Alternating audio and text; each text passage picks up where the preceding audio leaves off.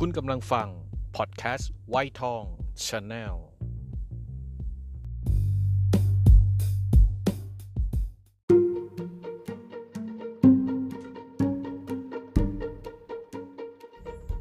เกิดมาบ่นต้องบ่นที่มันต้องบ่นต้องบ่นต้องบ่นต้องบ่นไม่ได้ครับ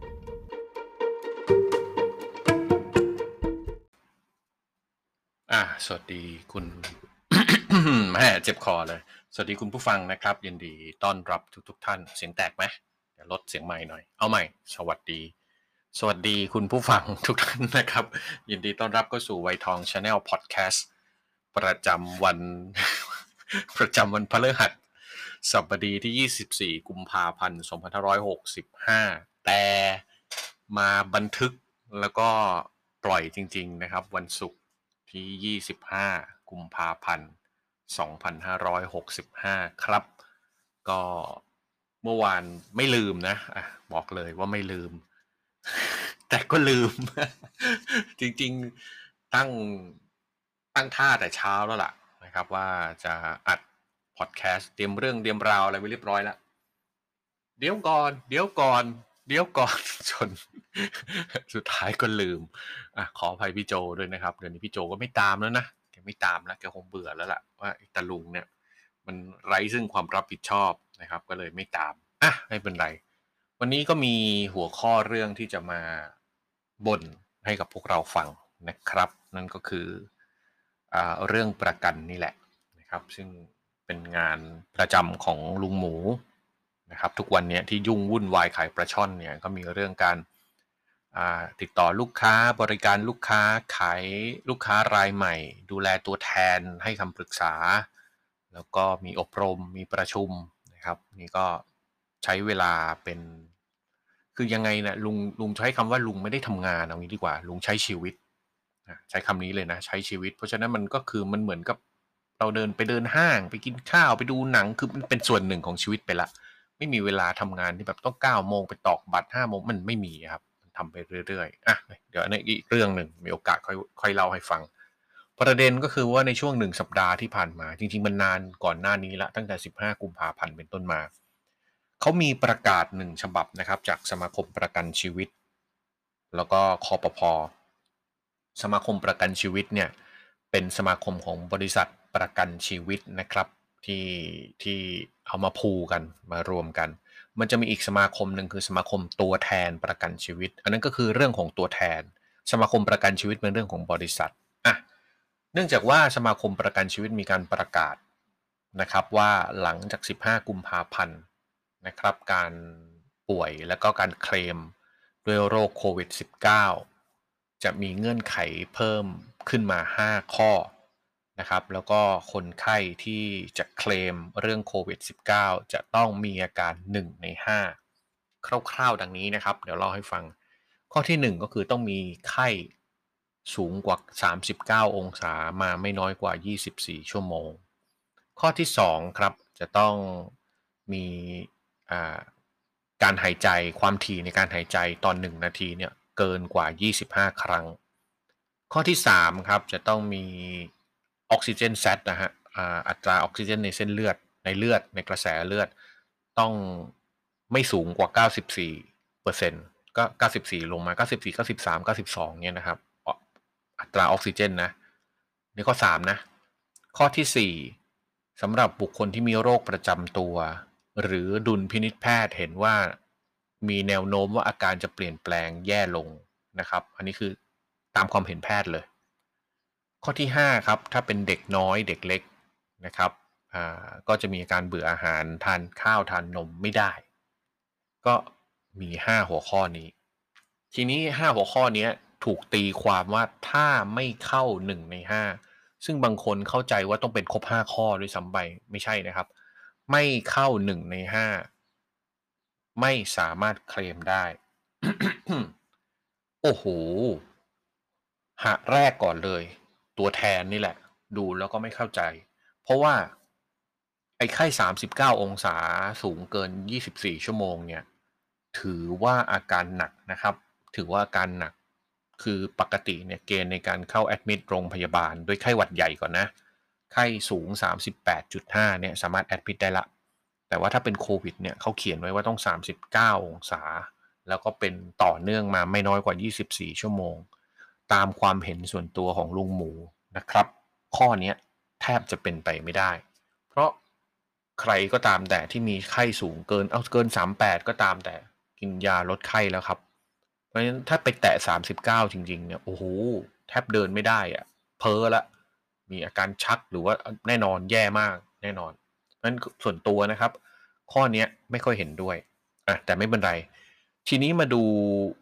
เหตุผลที่ 5 ข้อนี้ออกมา เขาบอกอย่างนี้นะครับ หลักคิดมันอยู่ตรงนี้ ถ้าคนป่วยโควิด แล้วไม่มีอาการหนึ่งใน 5 นี้ แปลว่าอาการไม่หนักจำคำนี้ไว้ก่อนนะครับ แปลว่าอาการไม่หนัก จะเป็นสีเขียวอ่อนก็ได้ จะเป็นอะไรก็ได้ ใช้คำว่าอาการไม่หนัก เพราะอาการไม่หนัก ถามว่ามีเชื้อโควิดไหมติดไหมมีครับ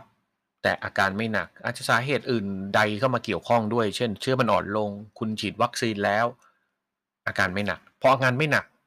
ไม่จำเป็นต้องนอนโรงพยาบาลอะมันก็เนื่องกันมานะครับเพราะอาการไม่หนักไม่จำเป็นต้องนอนโรงพยาบาล พอไม่จำเป็นต้องนอนโรงพยาบาลก็คือ กักตัวอยู่ที่ใดที่หนึ่ง จะกักตัวอยู่บ้าน จะกักตัวอยู่ฮอสพิทอลหรืออะไรใด ๆ ก็ตามคำถามถัดมา เอางี้ก่อนนะ ประกันโดยส่วนใหญ่ที่พวกเราซื้อเนี่ยเป็นประกันเจ็บป่วยนอนโรงพยาบาล พอไม่นอนโรงพยาบาล ประกันมันก็ไม่จ่ายสิครับ อันนี้ก็ตรงไปตรงมานะครับ เพราะฉะนั้นลุงแยกเป็นสองประเด็นนะครับ พวกเราครับ ประเด็นที่หนึ่งลุงไม่เห็นด้วยกับข้อหนึ่งในห้าข้อ ลุงว่ากฎมันเยอะไป แต่ในทางเดียวกัน ในทางกลับกัน ในทางอะไรก็ตามแต่ เจ็บคอแล้วต้องต้องตรวจแล้วลุงเห็นด้วยกับกฎข้อนี้ กฎว่าถ้าไม่จำเป็นต้องนอนโรงพยาบาล ไม่สามารถเคลมประกันได้ ลุงเห็นด้วย มีเหตุผลอยู่สองข้อที่ลุงเห็นด้วย ข้อที่หนึ่งห้องโรงพยาบาลตอนนี้เต็ม เต็มมาก แล้ว 90%ของห้องพักในโรงพยาบาล คือผู้ป่วยสีเขียวทำยังไงล่ะครับ มันทำให้ผู้ป่วยสีเหลืองสีแดง ก็ต้องรอคิวเหมือนผู้ป่วยสีเขียว เนี่ยแหละครับเป็นเรื่องใหญ่ที่ที่ทำให้บางคนรักษาไม่ทันนะครับ อันที่สองครับที่เกิดขึ้นจริงก็คือ การเคลมเยอะๆแบบนี้มันทำให้อุตสาหกรรมของประกัน มีผลกระทบระยะยาว วกเราจะเห็นว่าบางบริษัทล้มไปแล้วนะครับ เนื่องจากว่าตอนที่เขาคำนวณเบี้ยประกันอะไรก็ตามแต่ มันไม่ได้คาดหวังคาดหมายว่ามันจะโกโซบิกขนาดนี้ มันจะมีผลระยะยาวต่อผู้บริโภคอย่างพวกเรา มันอาจจะทำให้มีการรีไพรซ์การปรับเบี้ย แล้วประกันก็แพงขึ้น พอประกันแพงขึ้นมันก็จะทำให้วนกลับไปลูปเดิมก็คือคนไม่ซื้อไม่ซื้อก็ไปใช้รัฐบาล ใช้รัฐบาลก็เงินภาษีพวกเรา มันเป็นลูปไม่รู้จบนะครับ เพราะฉะนั้นลุงอย่างที่บอกลุงเห็นด้วยและก็ไม่เห็นด้วยทั้งสองอย่างนะครับ นั่นคือเห็นด้วยกับกฎข้อนี้ กับไม่เห็นด้วยในข้อหนึ่งที่ว่ากำหนด 39 องศาเนี่ยสูงเกินไปอะแล้วจะแก้ปัญหายังไงตอนนี้ความเข้าใจมันเป็นแบบนี้ ประเด็นนะครับ วันนี้จะพุ่งไปที่หัวข้อนี้โดยเฉพาะ คือคำว่าเคลมไม่ได้ หลุดออกจากปากใคร เพราะว่าวันนี้นะครับ ถ้าคนไข้หรือลูกค้าประกันเนี่ย พอตรวจด้วยตัวเอง ATK แล้วขึ้น 2 ขีด แน่นอนต้องพาตัวเองไปโรงพยาบาล พอไปโรงพยาบาลเสร็จปุ๊บ ก็คาดหวังว่าจะได้รับการรักษา แต่ประโยคแรกที่ได้ยินจากเจ้าหน้าที่โรงพยาบาลก็คืออ๋อไม่เข้ากฎหนึ่งในห้าเนี่ย ประกันเคลมไม่ได้นะคะอะใช่ถูกต้องประกันเคลมไม่ได้ เพราะอย่างที่ลุงพูดไปเมื่อช่วงช่วงตะกี้แปลว่าคนไข้อาการไม่หนัก ถามว่าติดเชื้อไหมติด แต่อาการไม่หนัก กลับไปรักษาตัวกักตัวอยู่ที่บ้านได้ ประกันไม่จ่าย แล้วยังไง รัฐบาลจ่ายไหมจ่าย แล้วยังไงครับแปลว่า ผู้ป่วยโควิดคนนั้นต้องจ่ายเงินไหม ไม่ต้อง แล้วยังไง แล้วเกิดอะไรขึ้น แล้วทำไมต้องโวยวาย ในเมื่อมันมีคนรับผิดชอบอยู่แล้วนะครับ ถัดมาเจ้าหน้าที่โรงพยาบาลที่แจ้งว่าประกันไม่จ่าย แล้วไง แล้วลุงตู่ไม่จ่ายเหรอ ลุงตู่ก็จ่าย แล้วคุณจะแจ้งลูกค้าให้ตกใจทำไมนะครับ ประเด็นที่ลุงจะพูดเนี่ย เนี่ยกำลังจะพูดเนี่ยตอนนี้เลยคือ วันเนี้ยโรโควิด -19 เป็นโรคระบาดนะครับ ถือเป็นภาวะฉุกเฉินอันหนึ่ง แน่นอนครับ พอมันมีโรคระบาดภาวะฉุกเฉินเนี่ย มันมีความสูญเสียมีความเสียหายทางเศรษฐกิจสังคมแน่นอน วันนี้ร้านอาหารหลายร้านปิดตัวไปไม่ได้ เพราะถูกปิดธุรกิจหลายอย่างไปไม่ได้ นะครับ ในทางกลับกันก็จะมีบางธุรกิจที่ไม่เดือดร้อน นอกจากไม่เดือดร้อนแล้ว ยังส่งผลให้เป็นเรื่องดี เช่น ธุรกิจการขายแอลกอฮอล์การขายหน้ากาก พวกนี้ธุรกิจพวกนี้กลับมาเป็นตัวเลขที่ดี รวมถึงโรงพยาบาลด้วย ลุงกำลังมองว่าโรงพยาบาลเนี่ยคือสถานที่ที่ทุกคนไปพึ่งนะครับ ในยามที่เจ็บป่วยตกยาก การที่ติดโรคระบาดมาเนี่ย บางส่วนก็ไม่ได้ตั้งใจ ระมัดระวังตัวอย่างดีแล้ว ใช้คำว่าซวยก็แล้วกัน ไปถึงโรงพยาบาล แทนที่จะได้รับการรักษาตามตามความสมแก่เหตุ ก็ถูกโรงพยาบาลบางโรง ชาร์จค่าใช้จ่ายที่สูงเกินความเป็นจริง ที่ลุงจะพูดอย่างนี้นะครับ ลุงสามารถบอกได้เลยว่า เราเห็นตัวเลขบางตัว เราเห็นเหตุการณ์บางเหตุการณ์ คนไข้โรงพยาบาลที่นอนกักตัวอยู่ในฮอสพิทอลสิบวัน ได้รับยาคืออาการไม่หนักอะไรใด ๆ เลย ไม่มีการลงปอดลงอะไรเลย ได้รับยาพารายาตามอาการ แต่ค่าใช้จ่ายออกมาหกหลัก พวกเราคิดว่าสมเหตุสมผลไหมครับ ซึ่งหกหลักเนี้ยเบิกประกันได้ คนไข้ก็ไม่ได้เดือดร้อน เบิกลุงตู่ได้คนไข้ก็ไม่ได้เดือดร้อนคำถามก็คือมีใครสนใจเรื่องนี้ไหม ที่โรงพยาบาล เก็บค่ารักษาโควิดเขาเรียกว่าฉวยโอกาสที่จะอัพราคา ลุงไม่ได้พูดว่าบุคลากรทางการแพทย์ ไม่สมควรได้รับในส่วนนี้นะครับ สมควรครับ เพราะเขาทำงานหนักขึ้น แต่โรงพยาบาลตัวโรงพยาบาลเองเนี่ยถือโอกาสที่จะอัพ เช่น ตอนเคลมประกันมาเนี่ย เบิกชุด PE มาวันละห้าชุด ลุงได้ถามบุคลากรทางการแพทย์แล้วว่าคุณเปลี่ยนอย่างนั้นจริงๆเหรอ แล้วการที่คุณเข้าไปห้องที่หนึ่งได้ชุดเดิม การที่คุณจะเข้าไปห้องสองคุณเปลี่ยนชุดหรอคำตอบก็คือไม่ มันการเปลี่ยนชุด PE มันไม่ง่ายนะครับ ก็คือชุดเดิมนี่แหละ สมมติถ้าบุคลากรทางการแพทย์จะเข้าไปดูแลคนไข้ก็จะห้องที่หนึ่งชุดเดิม ห้องที่สองชุดเดิมห้องที่สามชุดเดิม แต่ขณะเดียวกัน โรงพยาบาลชาร์จใหม่ทุกห้อง มันใช่เหรอครับ นี่คือสิ่งที่สมาคมประกันชีวิตออกมาโปรเทคตัวเองก่อนที่จะล้มละลาย ลุงมองว่าปัจจุบันนี้ ในภาวะของโรคระบาดโควิด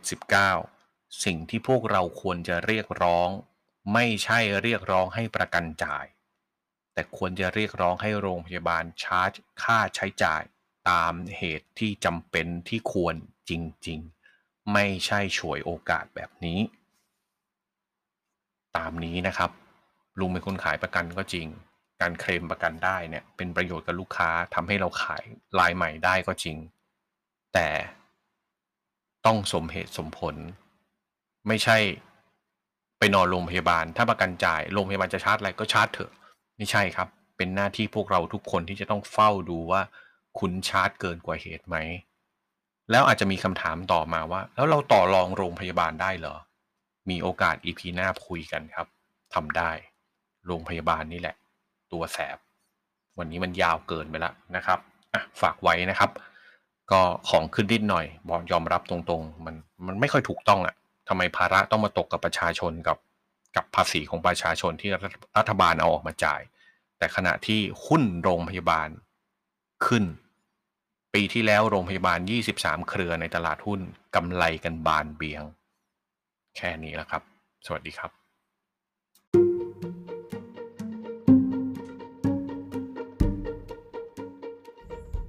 เกิดมาบนบนที่มันเหมือนต้องบน